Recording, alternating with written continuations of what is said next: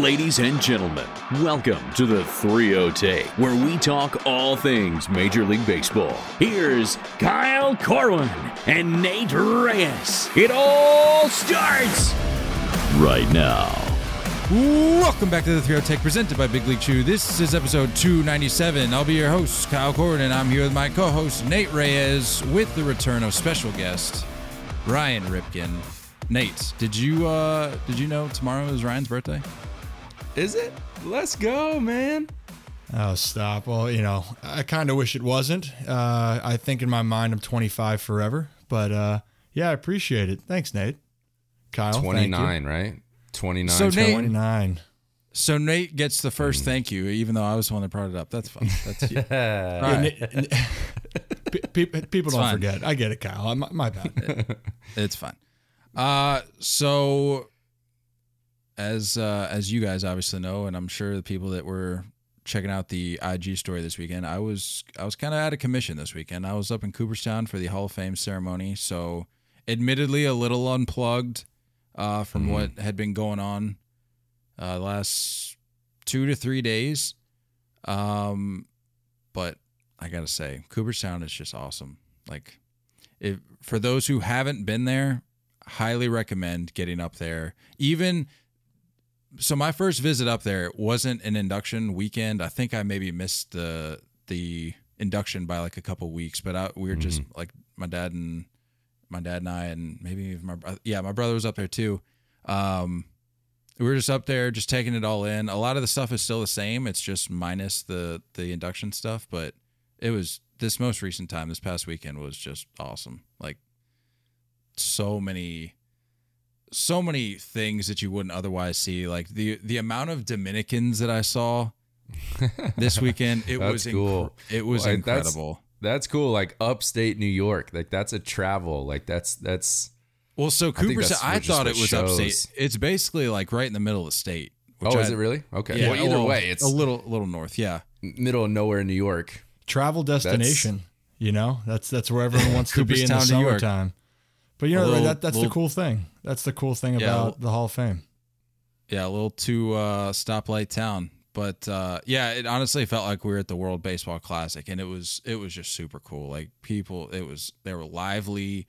The energy in this tiny little town was just incredible. He's he's the king of the DR. I mean, I think we just I think we have to admit that, right? and he he puts he puts that that country on his back for sure. Yeah. Like he was repping the the DR flag, uh, yeah. lap- or the pin or the lapel or whatever. Um, but yeah, it was just. Nate, you said you have uh, Ryan. I know you've been there. You you haven't been there, correct? I have not. I have not, and I, I'm kind of pissed because like uh, of any induction I would have gone to, I probably would have done the Jeter one, but the COVID stuff like threw the whole schedule off, and I just couldn't make it work. And so it's like if I didn't go to his induction, is there any other induction I would go to? Probably not. So I think I'm just gonna time it to where it's nice and quiet. It's the middle of like a random date that no one's gonna be there, and I can take my time in the museum, like that kind of thing. Was do you get rushed through the museum when you feel like there's too many people there? No, I mean surprisingly, and credit to the the museum staff. Like they weren't they were super helpful, very kind. Given the the weekend, like you would you would think that they, it'd be possible for them to get a little overwhelmed, but they were they were all great. Uh, but it's just really overwhelming the amount of stuff they have up there, and you could take like we were talking to some people that we had met up there, and we were just in agreement that like you could take six to eight hours and still not like you could take a, a, Yeah. a whole weekend and still not get to everything that they have up there which is All right, cool to but also it's it's kind of it's disappointing because it's like i'm up here i want to be able to take everything in but there's it, it's just impossible to get around to it all Yeah. Yeah. There's so much to explore there, you know, and it's it's funny because it is such a small town, but I I would say if you have the opportunity to go for a ceremony, Nate, and on your own, I would do it because Yeah. there is something about having a group of people come together for the induction. Like, and we just talked about, you know, that Big Poppy put the DR, put put the country on his back, and for the last, you know, for his playing career, those like a 10, 15 year period, He he Yeah. was iconic, and and you know Kyle with all those Red Sox World Series runs, and then you see those floods of people come back to celebrate it, and everyone's there and it's excited, and the Hall of Fame stuff. It's endless things that you could go and see. So if you have the time, anybody Yeah. that wants to go, it, it's a must. You you must go at some point. Uh, you will not be disappointed. Yeah, I was uh, admittedly a couple moments over the weekend, got a little emotional, shed a, shed a tear or two. Um, but it, it was Yeah. just really cool being able to hear so many stories that you other otherwise wouldn't hear. Like even the even the names that I wasn't as familiar with who got inducted this past weekend. Just hearing just the the people that they that they are, like the the types of people that they are, and their life outside of baseball, and and some of their passions and and things that kind of consume their time now that they're Mm-hmm. a little further separated from the game. Uh, it was just it was really really cool to hear those things. Um, it was also it was also pretty cool to be able to to boo Manfred in person with a with thousands of people collectively. That was got to check that off my bucket list. Um, but yeah, I mean it was it was a whirlwind. It was it was a flash. We went up there Saturday, came back last night, so back to back days of driving up to Cooperstown, but well worth it. There you go, baby. That's all you great. need. Yeah, and, and then and the the content still on the side of the, the personal photos, you eating some pizza. I'm all for that. I, I want more Kyle content out there in the open. Oh, all, all credit all credit to my wife. She was she knew I was kind of like Uh, that it would just be a blur, and so she knew I was going to be try to be taking some pictures of of some stuff. Like I had a front row The seat for Scranton the stop, first of all. The Oh, yeah. Scranton stop Yeah. on the way up for the for the paper mill. Uh, so That, that's so gold. we I originally I told her I was like I want to stop and see the welcome to Scranton sign. That's like the first thing you see like right there in the intro. And we drove to where we th- where it was supposed to be, but then I think we ended up at the wrong spot. And then so I was like, all right, let me type in the the the pen paper building cuz I know we're like right around the corner. hmm And it was sure enough like right around the corner. So went over there, snapped a pic of that. I was like, this is this is incredible. And for those people wondering, yes, I know that the office wasn't filled, filmed in Scranton, but Yeah. John still get, Krasinski, still get a little love.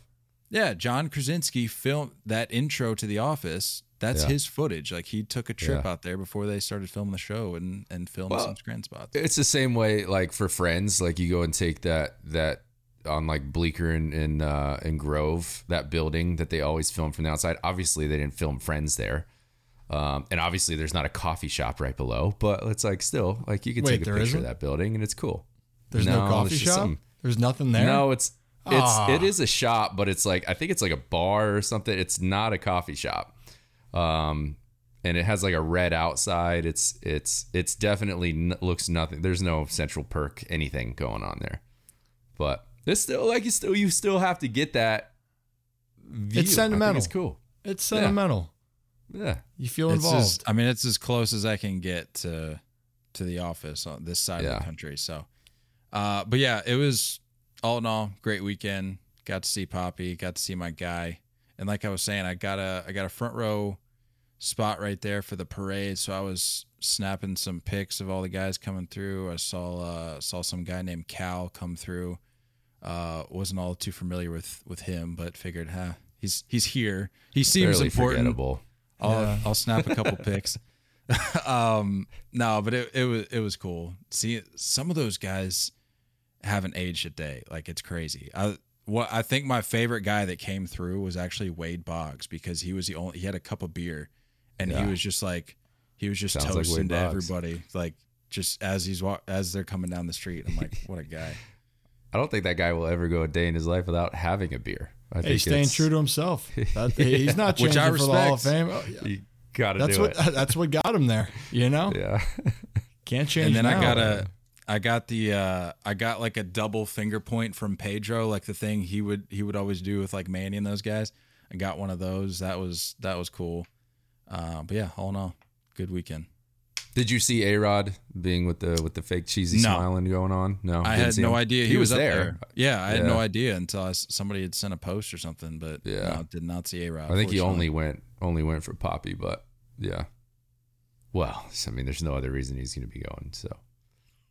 Oh, sorry, Won't be in there. Won't be in there anytime soon. It's a little jab. Just a hard ricochet for A Rod. No, it was it was a necessary ricochet.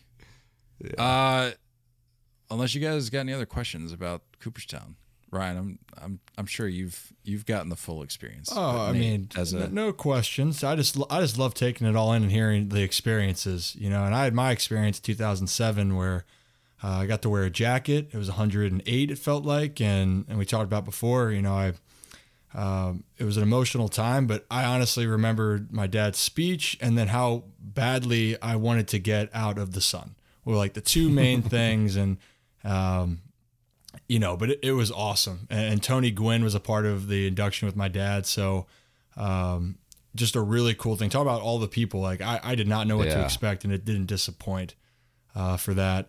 Uh, I did block some memories because I was still like a teenage kid that probably had a little temper tantrum here and there. So I blocked those memories out. But other than that, it was it was a great experience. I mean, it's understandable because it gets hot up there. Like, we had to bring an umbrella just for the Hmm. sun because I saw that that was like a, a tip that people were recommending to like Smart. bring an umbrella, just use it as a Just as a ruin it Yeah. for all the hundreds of people behind No, you. no, no, no. Everybody, which which credit to them, they like once the ceremony started, everybody put their umbrellas away. But like for the hour and a half that we're kind of hanging out there beforehand, everybody's Yeah. got their umbrellas up. You And there was this lady umbrella hat that band yeah, that goes move. around. But there was Oh, this that's lady.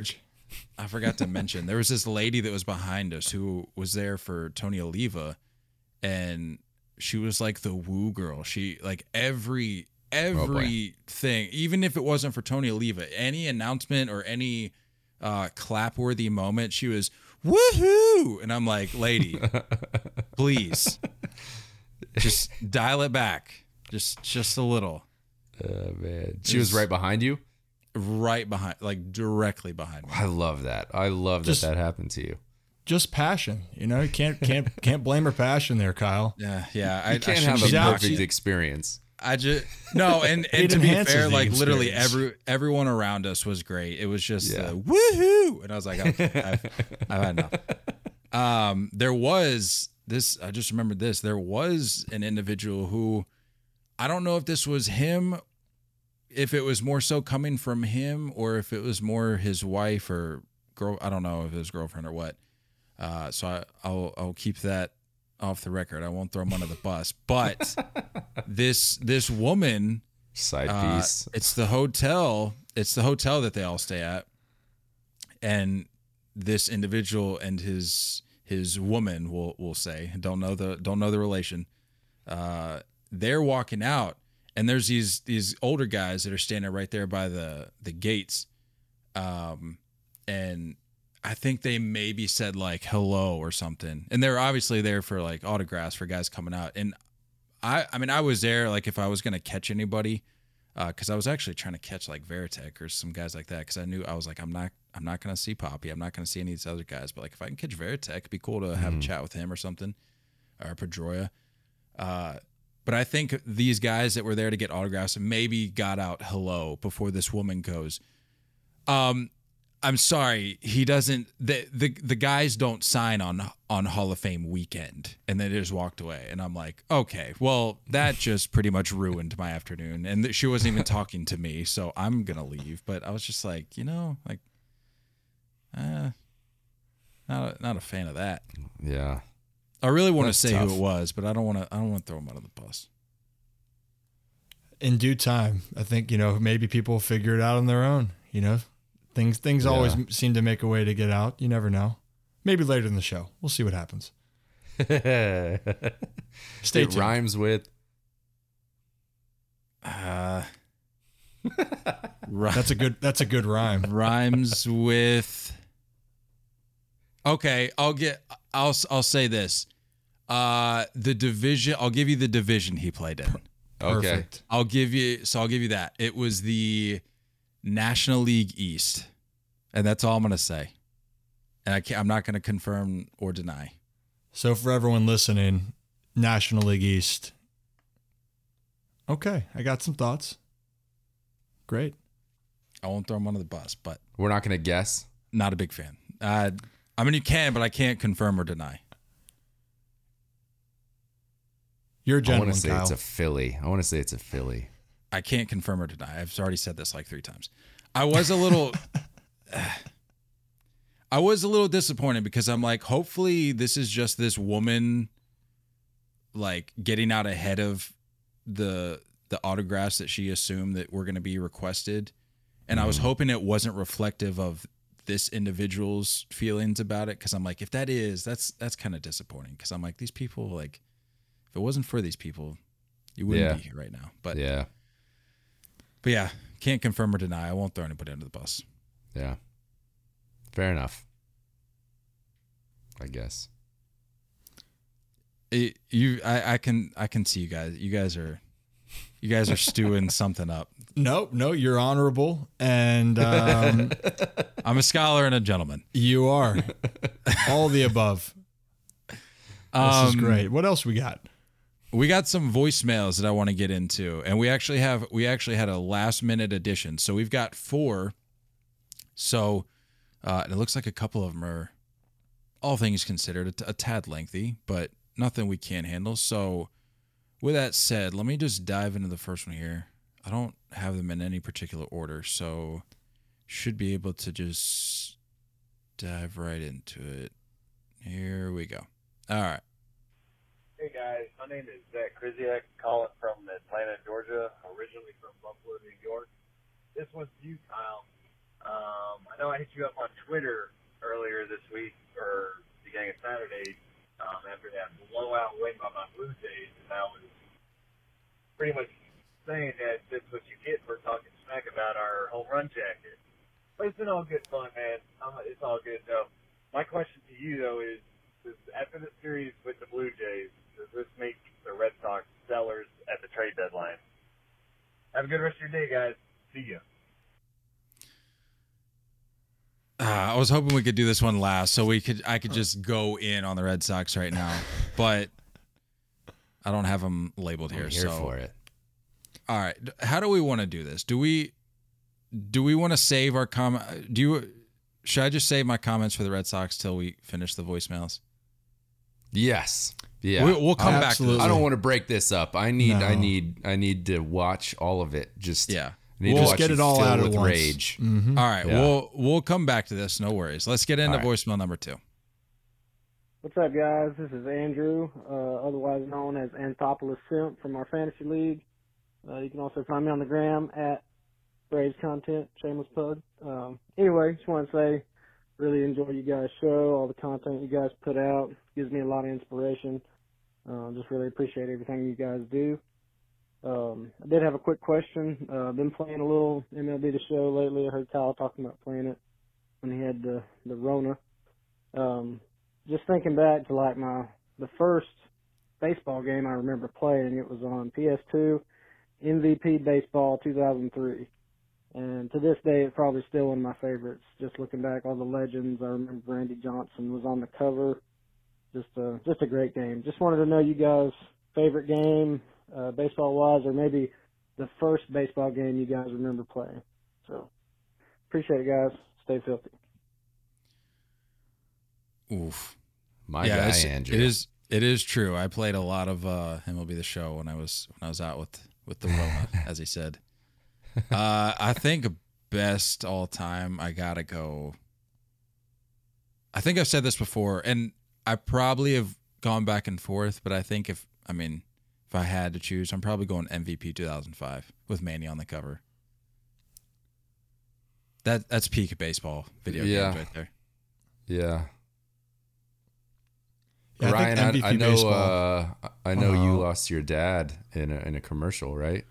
Were you playing? No, that was Okay, we- we were- you were racing cars. We were That's racing cars. Let's not forget. There's a couple things with that. I just want to get this off my chest. For anyone that didn't know, I told them that I was in a commercial with my dad as a kid. Which you can look up, by the way. It's on YouTube. No, it's it's off the air. Um, you can't find it anywhere. No, it's it's absolutely on YouTube because that's how we saw it. So don't don't listen to a word he's saying. I think it's Quaker State. not going to con- not going to confirm or It's deny Quake- anything.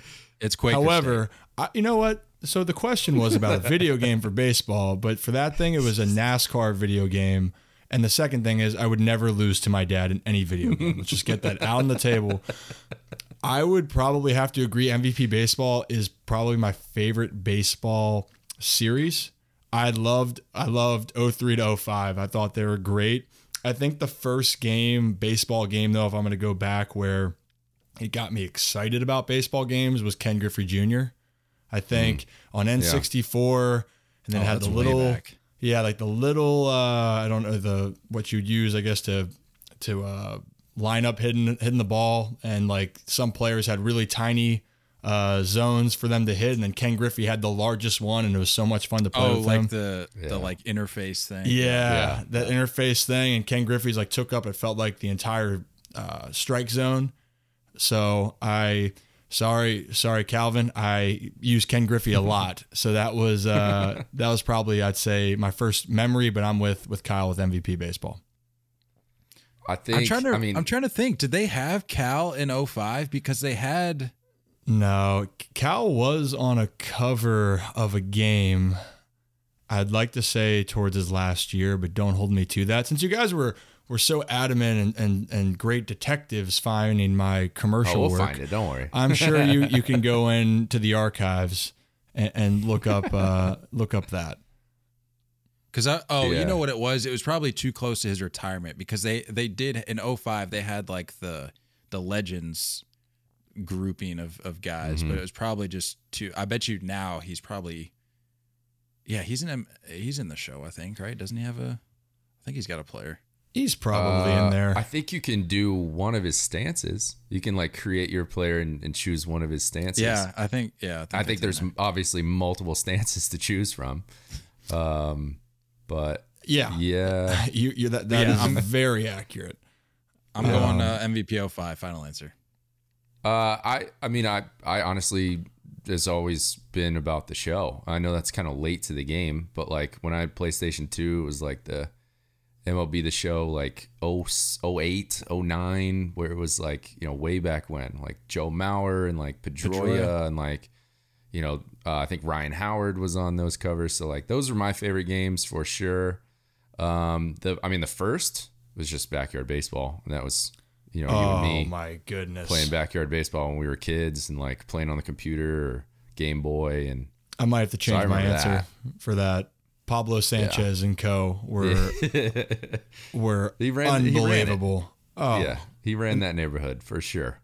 The 01 version was the best. That was uh, So good. That was like Frank Thomas, Ken Griffey, Cal was in there, I think Tommy was, was in in there. there. Tommy, Tommy was, was in in there. there. Yeah. That was a oof. That was a game. Rafael Palmeiro, I think, was in there. Right? Yeah, that that, oh, that yeah, one he was. Yeah, yeah. That one might trump it for me. I was so obsessed with that game. And I think yeah. I even I would like dance around the computer area when Pablo Sanchez hit a home run and then they like play the music. I, little I blimp comes across the stream. Yeah. And like dun, dun, dun, dun, dun, dun, and I'm like, yeah, I'm, I'm rounding the bases. This is amazing. yep. A little hack. I remember. I remember reading that. Like when you when their like little player cards came up and it showed their stats, I think it was something like if you held the space bar and clicked his like little guy, he would talk in English. Or What? Oh, really? ta- it was whatever that he didn't talk. Did he talk in opposite. Spanish? I think no, he would have talked in English. I think you could get him to know. talk Spanish. One or either way. It was like vice Yeah. versa. It was a little little hack, but A little hack. that's a great probably one B to my one A of MVP 05. Yeah. Yeah. All Great right, choices. Uh, great choices. Voicemail number three. Let's get into it. All right. So here's the deal with the All Star Game uniforms. I appreciate what you guys said on the most recent show. And it's perspective I haven't really thought of before. So I think the conclusion I've come to is either one, you let players wear whatever uniform that they want to wear for the team they play for, or you have the same jersey that says national or American on it, and it has a twist to whatever, you know, stylized to whatever city you're playing in. I'm from St. Louis, and when the All-Star game was in St. Louis, you know, the National League jerseys said national, and they had the bat below it, and they were red, you know, clearly a St. Louis All-Star game. I think those are the two routes you should go, and they need to pick a lane because these weird jerseys that they keep putting out just are unsettling, and I, I'm tired of it. Second thing, please continue to talk about uniforms. That person has no idea what they're talking about, and a huge reason I like listening to you guys is because you talk about things besides the actual game, things that are related to the game, but not actually the game and the stats themselves. I appreciate that. So please don't stop talking about uniforms. All right, keep it up, guys. Thanks. Bye. Let's go. Love that. That's Love- fantastic. Love some good validation every now and then. Yeah, Um, I love that idea though.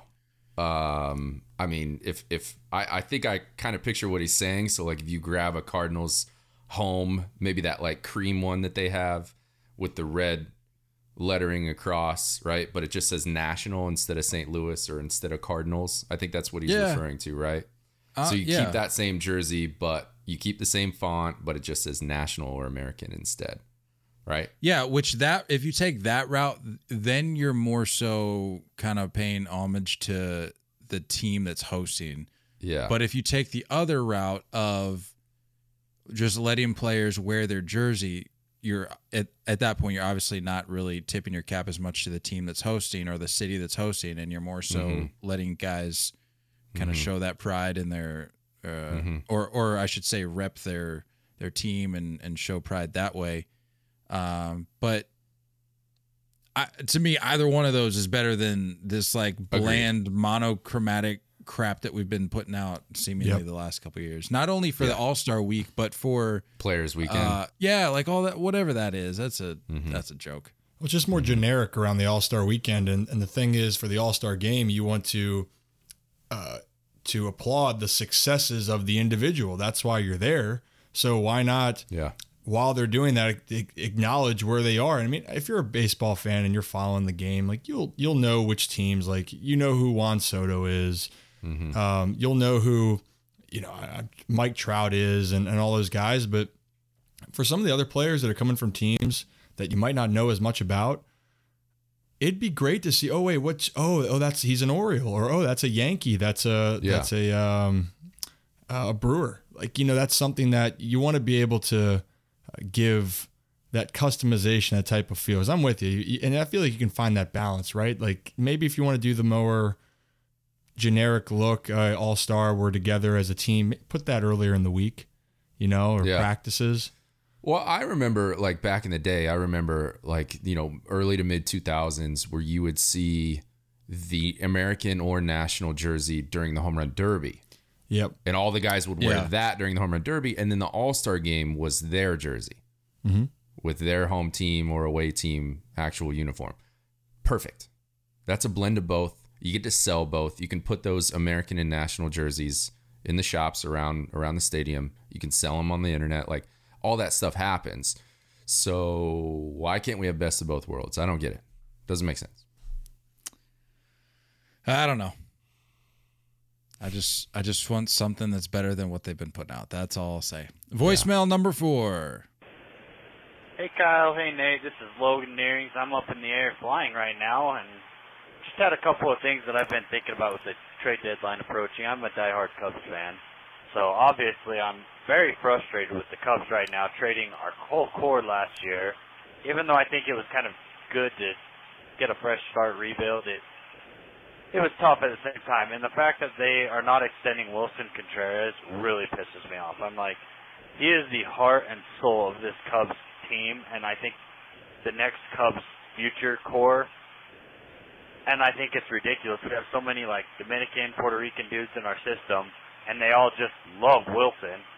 And here we are talking about trading him and Ian Happ when they're having the best years of their career.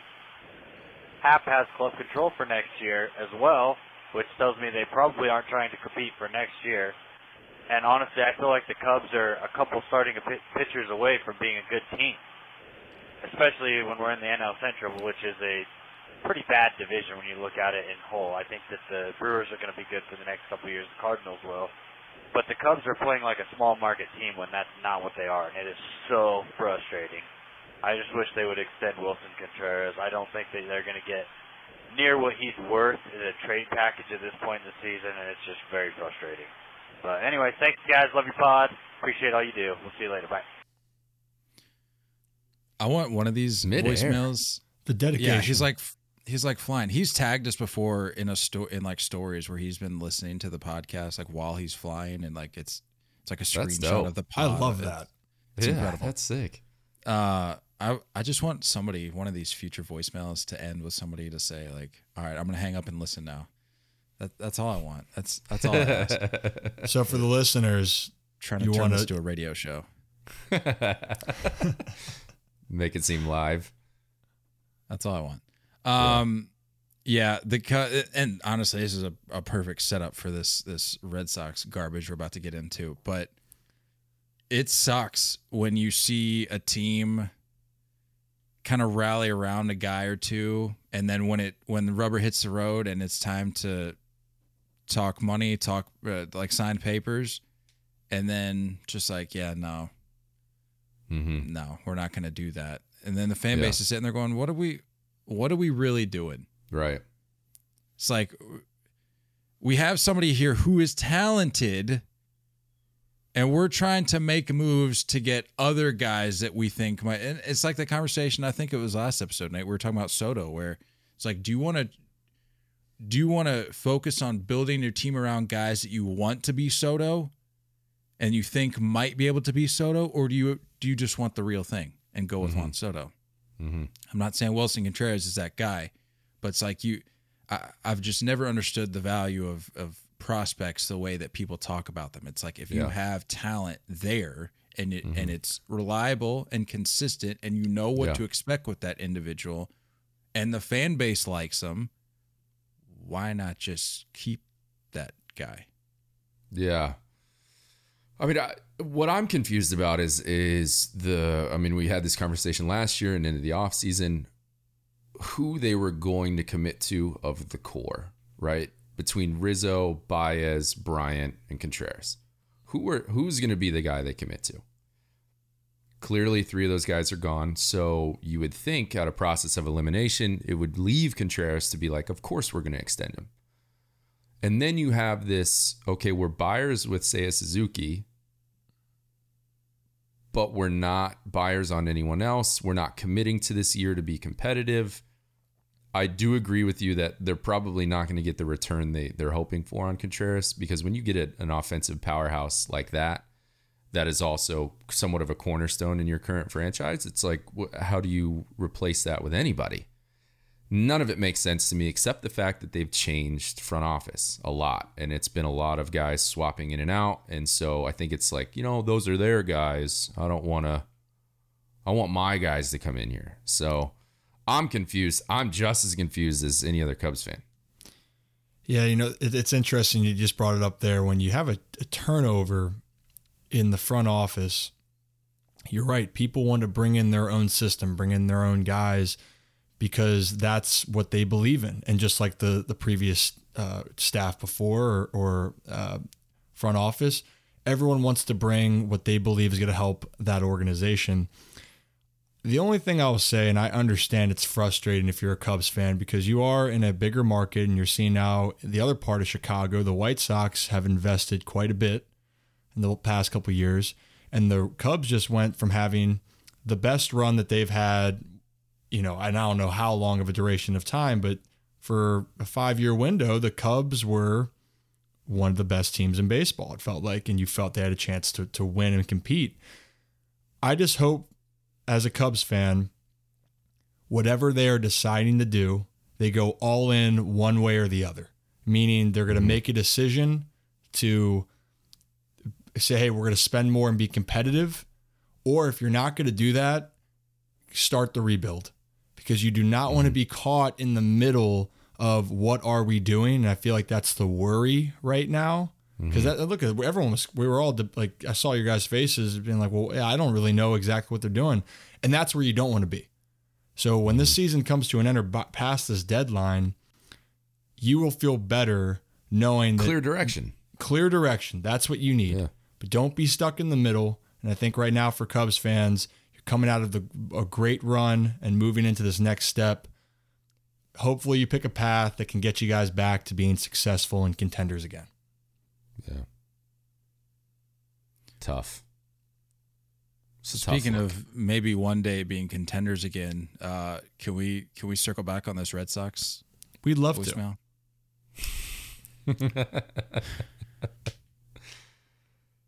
Oh yeah, baby. I'm just I just I love this moment that you're feeling right now. I'm Can can uh, can you tell me about Big League Chew first, Nate? you need to warm up. And then maybe Yeah. I'll I'll I'll talk about SeatGeek and maybe I'll, I might even throw BarkBox in there. I don't know. We'll All see. right, that's fair. Uh, by the way, before I get into Big League Chew, I did finally get to watch uh, the Battered Bastards of Baseball Ah. on on Netflix this weekend. Very very good. that. Very very good. Our our guy Rob was in there quite a bit. Uh, it's just I I can't believe I didn't know more about that story. It's really kind of fascinating. It's cool. It's good, and it's not long. It's only about an hour and a half, so get to it if you haven't. But uh, Big League Chew, founded by former left-handed pitcher Rob Nelson, Big League Chew started from humble beginnings in that Portland Mavericks bullpen in 1977. For more than 40 years, the iconic pouches packed with shredded, flavorful bubble gum has become the number one shredded gum of athletes everywhere. Big League Chew has sold more than 900 million pouches and is designated as the Hall of Fame bubblegum. Grab some gum and head to Big League Chew's social media channels at Big League Chew on Twitter, at Big League Chew Gum on Instagram to show off your Big League bubbles. You can also find a list of retailers or purchase any of their products directly from their website at bigleaguechew.com. BLC, Big League Chew. They uh, I did see the Big League Chew exhibit in the Hall of Fame. Uh, that was cool. Love that. Um, they had one of the. It was one of the older packs. It was like one of the, like with the the funny looking guy on it. He almost looks like a. He looks like a gremlin on crack or something. I don't know. I don't know. I don't know what was going on, quite a but it was description. a, The, the, it was. the A, you look it up. I'm telling you, if you look it up, it's it's wild. So And, that's like, what I'm I'm going to think about now. Next time I look at that, I'm, All right, I'm Gremlin on gonna- crack. That's per- I'm but you're gonna- right. It's so that that but I, the thing is though, Kyle, is that it's exactly how I remember Big League Chew from the beginning, The old days. the old days. Here it is. Here it is. Okay. You all tell me I'm going to sh- I'm going to show you here. You all tell me what you think this looks like. Oh, dude. And you this makes so much sense when you watch when you watch the, the documentary. I promise Okay. you that that logo represents all of their players. It's so cool because they talk about how like back in the 70s like mostly guys were clean cut, they were uniformed. All the uniforms are the same. If you were we're all wearing stirrups, or you're not wearing stirrups. These guys were like scraggly, like beards and big sideburns and long hair, and it's like you shouldn't. It wasn't the way you're supposed to look back then. So that makes a ton of sense when you watch the documentary. Like I said, I'm not I'm not knocking it. I think it's great. It was just that's really the only way I can describe it. But uh I anyway, love the description. Thank you.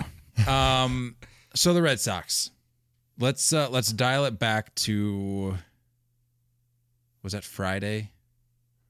It would have been Friday. Yeah, it Friday Friday. was, the was the big big yeah, because it just it just set me up for an a miserable weekend mentally. Ooh, I just I was not a great place. I was I was not in a great place going up to Cooperstown after that display of hot trash. Um, twenty eight to five, I think it was. I think I blacked out after it was like Hmm. twenty. I think it ended up, ended up being twenty, twenty to eight to five five. Yeah. Yeah, franchise cl- record for it was history all over the place. I believe it was a franchise record for the Blue Jays most runs scored. I think it was uh, feel free to fact check me, but I think it was the most runs allowed by the Red Sox at Fenway Park in franchise history. Mm. Um, just horrendous. And what's Really, really twenty nine hits. thanks. Uh, what's really frustrating about this is that it just makes the front office's decision that much easier. Like you got you got guys like Nate Eovaldi, uh, Yeah. Xander Bogaerts, obviously at the top of the list there. JD Martinez.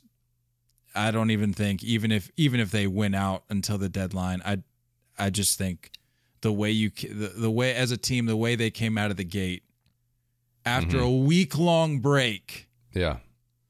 and that's that's the showing that you're going to put out there 28 runs and Jarren Duran buddy Oh boy. Ryan, did you see that that highlight? Uh, I didn't see it. Tapia in the I park? didn't see it live, but I saw the highlight on social media probably 900 or a thousand times. Ugh. Jarren Duran, what are we doing, dude? Are you serious? Did he finish that game? Or did he Unfortunately, yeah, he did. Because we pretty much had nobody else to put out there because we got catchers playing first base, we got second baseman playing right field, we got first baseman playing third. I, I don't understand. I don't understand. And the fact that he just completely gave up on the ball when you already knew like you knew right at the second that game started yeah no this isn't this isn't going the sox way and for you to just stand there and not even give like give me a light jog or something Mm-hmm. Yeah. and apparently it was because well he didn't want to collide with with verdugo or something verdugo wasn't even in the frame you look No, at the he picture was he wasn't busting even, it though. He was he was busting it, and that's like, uh, and I think that's the biggest smack in the face when when you see a guy like full out, full speed, out of your peripheral. You got to see that like happening, and he comes sliding in, and like is he? This is an attempt. This is effort. This is what it looks like to be to care. For you to just stand there and be like, mm, eh. So I, I agree. I the, the hustle would have been nice, but as far as do I believe he didn't see the ball? Absolutely. I you know, and, Yeah, I, I'm, not, I'm not- and. I'm not going to question with that. The- actually, a p- funny part of the whole video for me, or like astounding, is it was two outs. I think six nothing, two outs, and Tapia. His reaction was if like he just missed it completely. He's like, oh, and he kind of slipped and kind of started like jogging. Yeah. The ball hit the warning track in center field. Like yeah, he kind of hit it it. struck.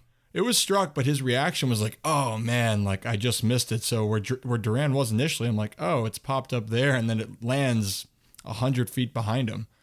Um, It's tough. It's not how you want to come out of the break, especially as we talked about. You know, Kyle and Nate, the AL East is as well, and, and Kyle, it's got to be fuel to the flame just from the voicemail that it came against a uh, division rival that that's getting a little bit hot at the at the right time. It's the it is the karma I deserved after slandering collectively. Nate, I think you were in on it too. I think we collectively slandered the uh the home run jacket. So it it only makes sense. I mean, I wasn't I'm- I was- expecting. I, I still stand my ground on that.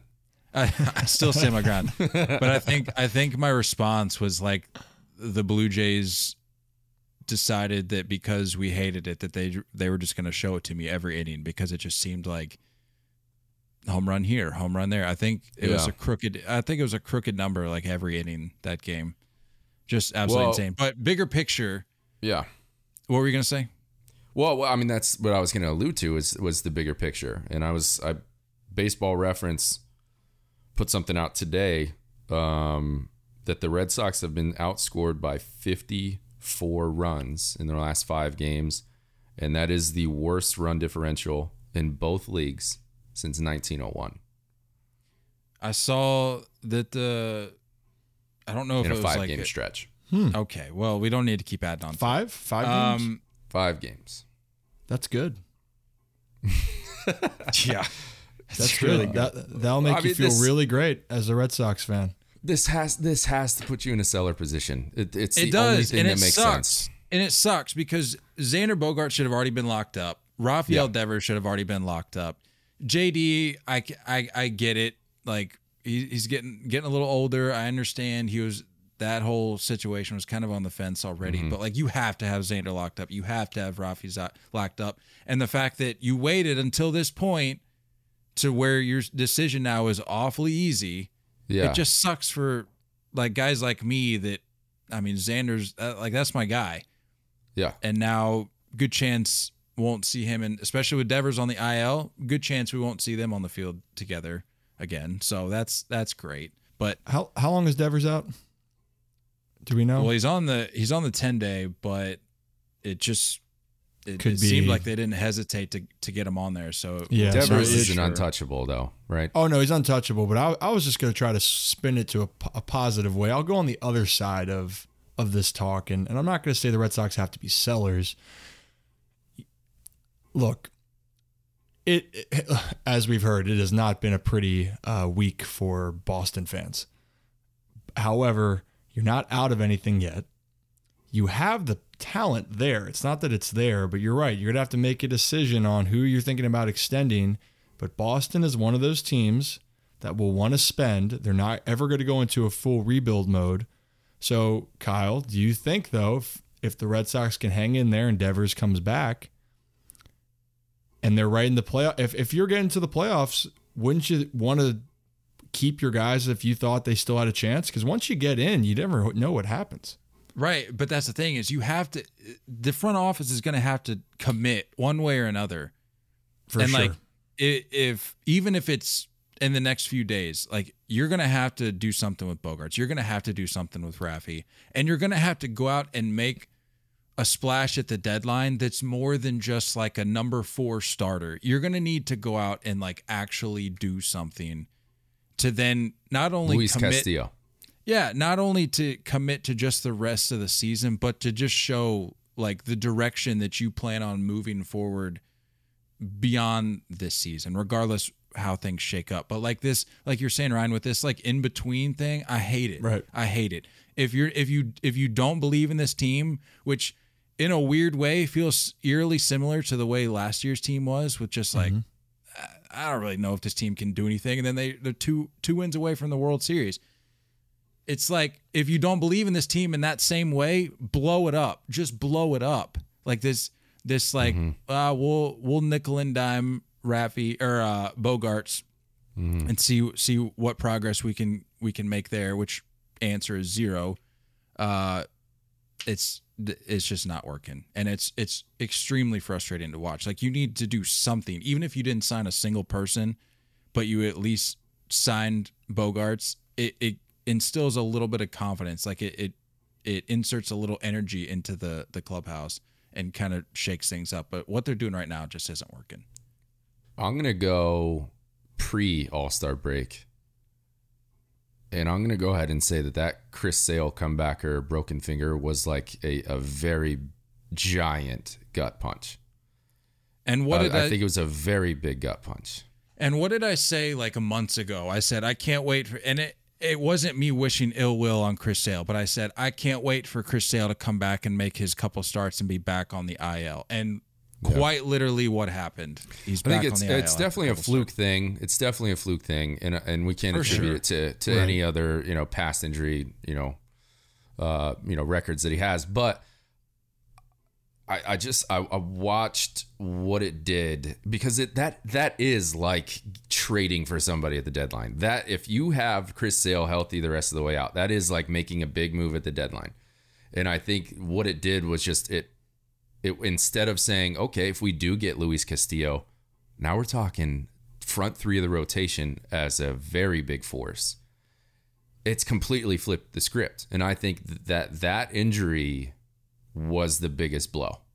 And we watched the end of that Yankee series into the All Star break, and then they came out the same way the first series, and, and it's just it it only makes sense in my mind to be sellers. And I'm not saying you sell, I don't even think Xander goes anywhere. Devers is definitely not going anywhere. But I do think Nate Eovaldi, I do think possibly JD are gone.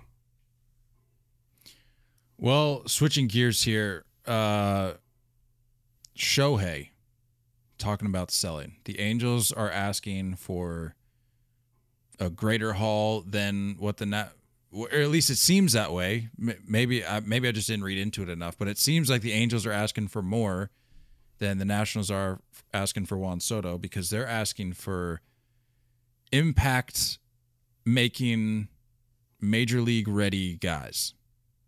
And from what Yeah. it seems like it's looking like the Angels are looking to basically just annihilate another team's lineup for the sake of this potential trade.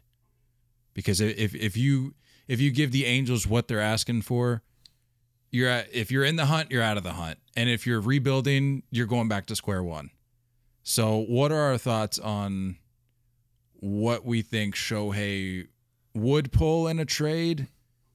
And do we think it's worth it? Well, first off, Ryan, what do you think when you hear big league ready slash impact big leaguers? That's a, that's a it's a interesting point. So there's a lot of guys you look at. So that if they if they have proven at every level, and specifically they're in AAA, and they have checked all the boxes, and they look the the, the next step that, that is left for them to challenge is is being in the major leagues and proving themselves. So if you're talking about big league ready, that's how I define it: is you are ready to go to the big leagues, but you haven't proven anything yet. You either maybe got a cup of coffee so far, or you're waiting to go up you know, so, and I remember back, this is years ago, just because I remember like an impactful trade, not to that extent at all, but the Orioles made a trade for Adam Jones when he was coming up with the Mariners. Adam Jones was a top prospect and was, was big league ready and, and maybe got a little bit of time, but you still weren't sure which direction he went. And he turned out, obviously, had a great career. Mm-hmm. So for Ohtani, I don't know if I'm a team unless you, if, if winning is that important for that specific year, or you have the foundation to spend money like the Yankees. I mean, bringing up a lot. The Yankees or Dodgers, where they just, we're going to spend money, we're going to keep spending it. Then go ahead. If you feel you can pay them and give up the prospects because you can reload that way. But if I am any mid tier team, I am not making a trade for Ohtani because at the end of the day, he is an unbelievable talent truly. Like, I don't know if we're going to see another player in our generation be able to throw like he does and hit like he does. It's rare. But to ask for so many guys that could become multiple All Stars or even just become good big league players, you have nine guys out there.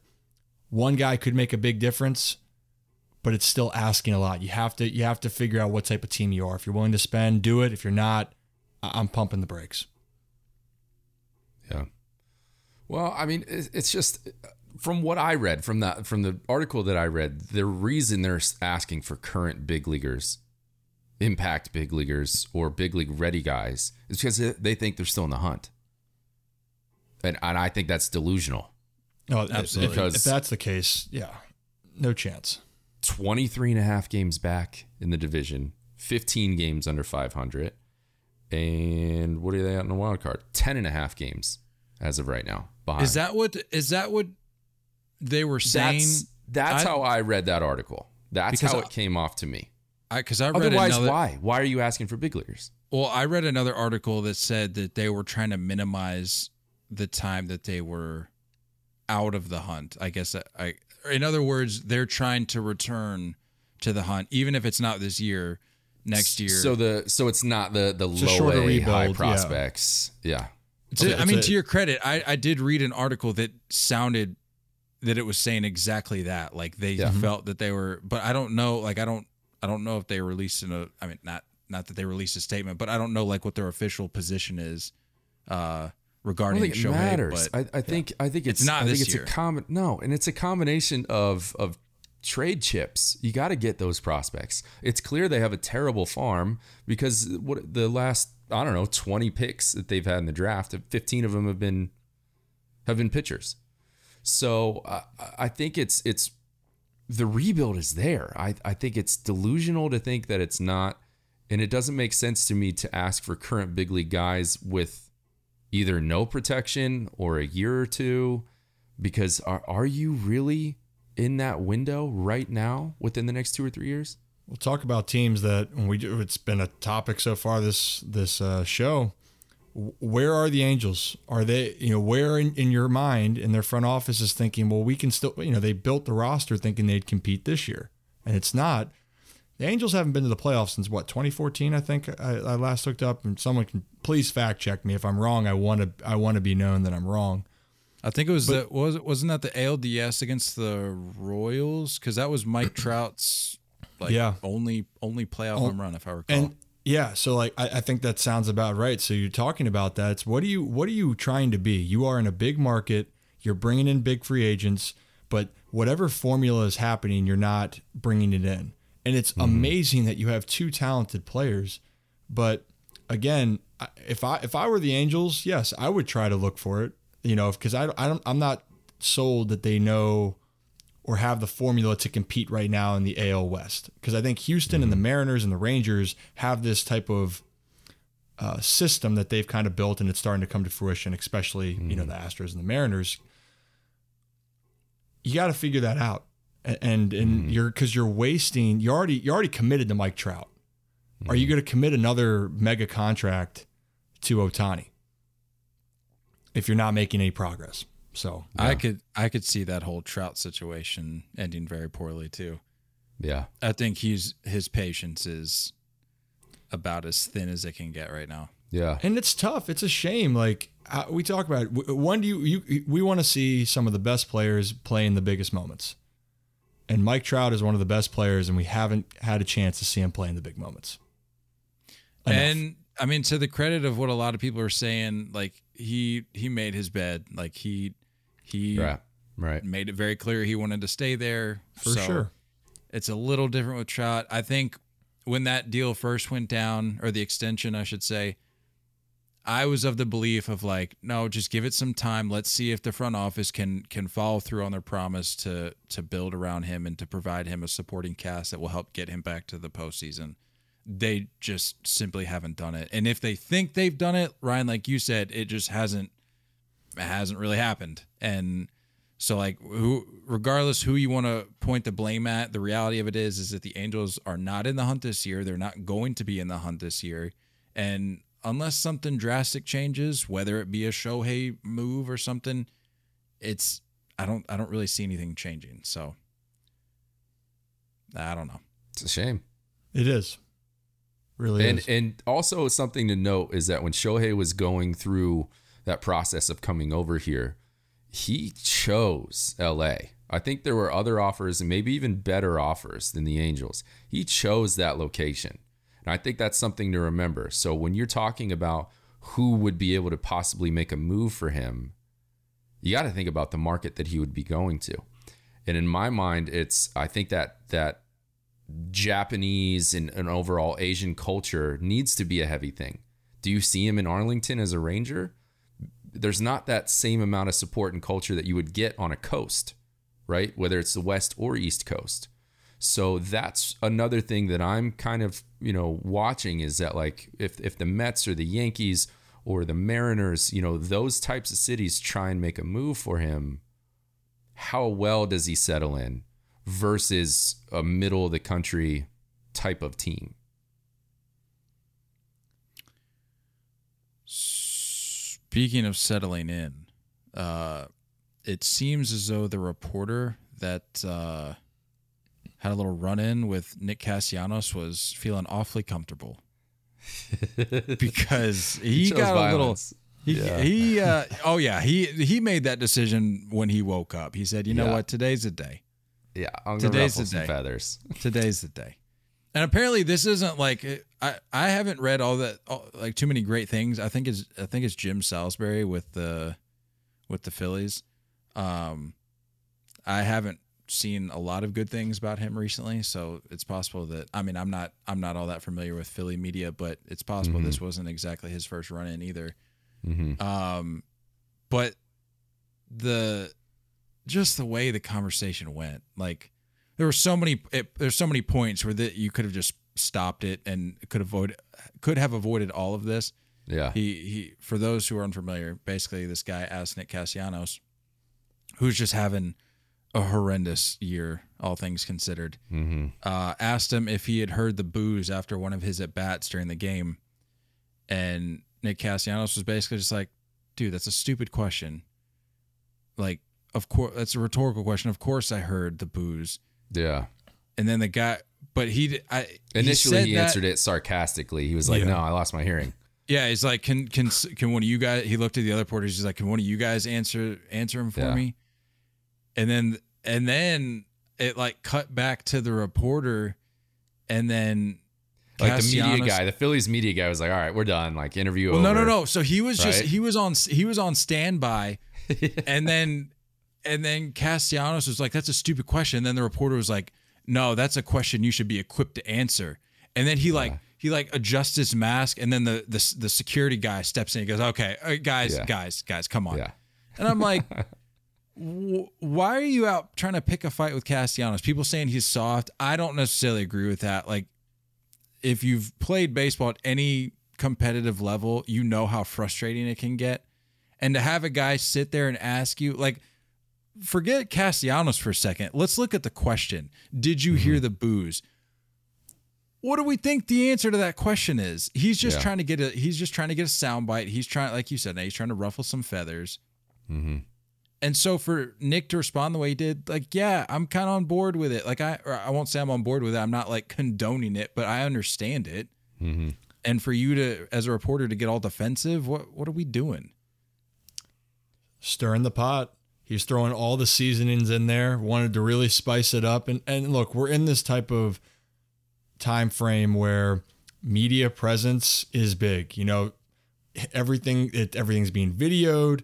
So and maybe back, you know, I don't know, before all this, maybe 20 years ago, maybe even 10, this would be nothing. Like we wouldn't even be talking about this because it'd mm-hmm. probably be heard about locally and if they got into it, it moves on. Mm-hmm. But you know, here's the thing: it's if you're going to ask certain questions, players are, especially after a game um, where things didn't go well then, or good or bad, but usually when it's bad, I know for me, I never was really in the mood to talk to anybody after a game. You, you had a bad game, you're getting booed, people are saying a lot of things about you, or the team just, you just got smacked the first thing you're I can tell you the first like 10 things you don't want to talk about is is nothing to do with the game. Mm-hmm. And then so you're going to act and then it's a direct thing about you specifically. Yeah, don't blame Castellanos. I also think that by that by him uh, asking that as well, the sarcasm allowed it to to build up too. Mm-hmm. But at the same time, that's just kind of the world we're in. It's going to be there's more of a and and, and is it antagonistic approach? Is mm-hmm. that did I say that right? Sure. Maybe. Yeah, you know what I'm talking about. it's it's. I think you're going to see more and more of these situations just because of social media being out and about. It's going to be talked about more. Yeah, and it's just trying to get them fired up. And I and I, I think the I think the biggest issue, and, and Ryan, you can speak to this as well. It's like th- that reporter has to continue to have access in that locker room for the rest of the year or years moving oh, forward. Oh, absolutely. And when you when you step over that line and when you piss a guy off after he's openly accepting interviews after a bad stretch or bad game in general, you have to think that that you just burn that bridge moving forward. And Oh, how many I- other bridges are you burning with teammates? And I, I, I, that's a great point because as you move forward with all these things and, and you're more uh, well known individual, so for baseball players, and you're being documented and you're building a rapport with the people that are following you, especially if they're going to have access like that, you're exactly right. If you burn a bridge or you go after a player that they feel is negative, like you know you you are it's like everything we talk about in life it's not even with baseball.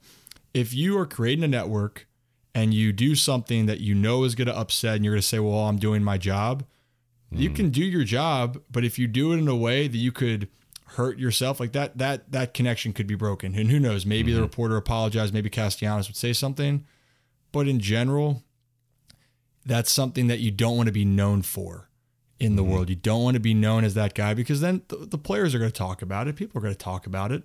And, and that's your reputation is going to grow in a way that that was not what you were, uh, you know, looking out to do. How do we uh kind of along these same lines? How do we feel about this Victor Robles Mad Bum situation? I mean, Mad Bum, like, relax, dude. If and I think in his comments he was like his third home run of the year, and he's acting like Barry Bonds, right? Don't give up a home run to a guy that only has two in the year. No, like, you know what I'm saying? yes, and like, okay, I think yeah. that there's a level of I earn this off of a legend. Like Mad Bum is is a legendary name in the pitching world. I think he'll go down as, and it's like it's got to feel that I got him. I got him this time. And I'm going to soak it in for a sec. I don't think it speaks on the scenario of the game. I don't think it speaks on how many home runs you have in your career or on the season. It's, I got this guy. And you know, when you're sitting in the box, you're like, I want him. I want to beat this guy because this is an all time name. And I want to add that to my list. And I want to remember this when I'm done playing. The reaction is what it is. It's just like, Are we giving Robles too much credit? Do we think he's really thinking about that when he's going up to the plate? or do you think he just think sees it? I think every think- player has that, you know, in the back of their head. I think that there's a little bit, there's an extra gear that you go to when you see a Mad Bum on the mound versus some Joe Schmo. I mean, I don't I don't disagree with Mad Bum's comments where or I shouldn't say comments, but his overall sentiment regarding the in my opinion very important facet of all of this being the score. Like it was what 7 to 1? Like if you're Robles I mean, take, Understandable. Take Yeah. Mad Bum's comments out of it. Just the overall look Mhm. of doing that Yeah. when you're down when it's 7 to 1 That's understandable. and I'm not saying they're not capable of coming back and winning, but in that moment, it's just not a great look. So for him to come out and acknowledge, like, dude, it's seven one. What are you doing? I I can at least I can. But get he's that. ha- he's had these comments at in all scenarios about any player that ever does this against him. It's it's it it's across multiple different types of scenarios with games and scores. If anybody does anything to Mad Bum, he's like, no. Okay. Well, he acknowledged that. And I've got a quote here. So they asked him about it after the game, and he says, Clown, no shame. It's seven to one. You hit your third homer of the year, and you act like Barry Bonds breaking a record. Clean it up. I don't care about giving up the run. Hell, we won seven to seven to two or eight to two, whatever it was. It's frustrating. I'm the old grumpy guy. I know, but that type of stuff didn't used to happen. I don't like that he said the didn't used to happen thing because I've said on here before. I hate when like reporters that are mm-hmm. significantly older than the guys on the field are saying, "Well, back in my day, back then. Yeah. it's like you can feel that way, but if you constantly go back to that well, it's like it it just doesn't make you look great, especially in today's world where you're just labeled as a boomer, you're labeled labeled as an old head. Mm-hmm. If he wouldn't have ended with that, I would have been fine. If he would just acknowledged he's the old grumpy guy and just been done, I would have been okay with it. But I don't know. Is it, I I'm still stuck on the Robles thing. Like Bumgarner, yeah, like lighten up on literally anything that ever happens to you. Like, got to be a mm-hmm. little better with that. But you're down. You're seven to one. Come on. Mm-hmm. There isn't a lot to cheer about right now in Washington. You know, True. overall, That's it's another been a, it's been a rough point. it's been a rough year. So personally, like if it was me and, and we're getting smacked, uh, I'm I, I'm not going to do anything just because yeah. I feel that we're getting smacked, and it's not about with me. Now I've played with Robles. He's a very passionate player, and and and he's and he's a good guy, but I know he can be very emphatic and mm-hmm. can celebrate, and that's you know we're talking about the new school versus old school type of baseball. And that's where I kind of feel like people are stuck in the middle. People like seeing celebrations and people don't like being showed up. Robles, that's also just how he plays. He wants to be he wants to to show that emotion. Did i mm-hmm. think he picked the wrong time to show the emotion? Again but again it's up for interpretation but would i have done it just because of the team mentality? No. And also i wouldn't want to fuel any team to anything either. If a team if you're getting getting smacked i don't want to give the other team any incentive to do anything because it, we, old school new school thing i would hate for a game that's already out of hand kind of. And uh, whether you're talking about the unwritten rules and a pitcher comes in and he drills the next you know batter next inning on on one of the Nationals guy and someone gets hurt, that always went through my mind. Whether we think that that's right or wrong about the unwritten rules, let's just be honest, that happens. And I would at that point that would just be insult to injury. You lose, and then the the the Diamondbacks are mad, and then here comes a ball right at the ribs, and uh, you know then we got a, a ruckus. So Yeah. Yeah, it's like if you're the Nationals, you with the way this season's going, you got to get the wins that you can. And like the Diamondbacks, you, you gotta you gotta find a way to to get your wins against these teams. But if you're over here causing a distraction, Yeah. not to say that this is a distraction. I mean, he turned it into a distraction, showing up. What was it the next day with like a the clown nose or whatever? Yeah. which is like a whole it. nother aspect. I like this. that. I, I like it. And and look, I don't want just new school and I don't want just old school. I like this. I'm a fan of this. This is what we're talking about. I want to argue about this. it's I want good. baseball. It's good for baseball. Yeah. It's good, It's for, good for baseball, baseball to have a whether you like it or not. Yeah. Well, and Yeah. like we talked about, I think that you know we understand that baseball people love baseball, but is it the most popular thing? It's football, right? So if there's Mm-hmm. a little bit of commotion and, and theatrics and drama, it's Mm-hmm. good for the sport. Whether you like it or not, it's polarizing. So Yeah. we need It's- it. We I we- like it. We need to argue about it. I don't want Mad Bums and and Justin Verlanders to to and Max Scherzer's to go away. I don't want that.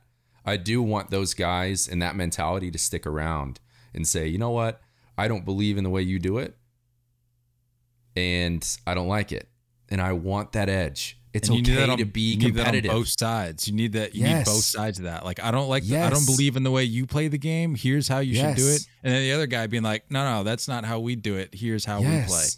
Yes, You need that healthy, that healthy yes, tension. See, I can feel the passion when we're talking about it. Like that's Yeah. that's great. People pick sides, they get behind it. It gets it gets people talking. It gets it it will also it, it bring more tension to situations. Then when they play again, it, it you can feel things build up. I mean, it's great. It's a good storyline. All right, for the sake of time, uh, let's wrap it up with these these uh, two headlines from the last few days. Uh, this first one, uh, the Daniel Vogelbach trade to the Mets. Uh, Mets acquiring him uh, from the Pirates in exchange for rookie reliever Colin Holderman. Uh, again, for the sake of time, we'll keep it brief, but give me a grade for this for this move if you're the Mets. How do you feel about the Mets' overall improvement as a result of this trade? C plus. And I think I think the only reason um, I put it at a plus is because I think this potentially puts Dom Smith in any type of package moving forward for another move because you're securing this spot.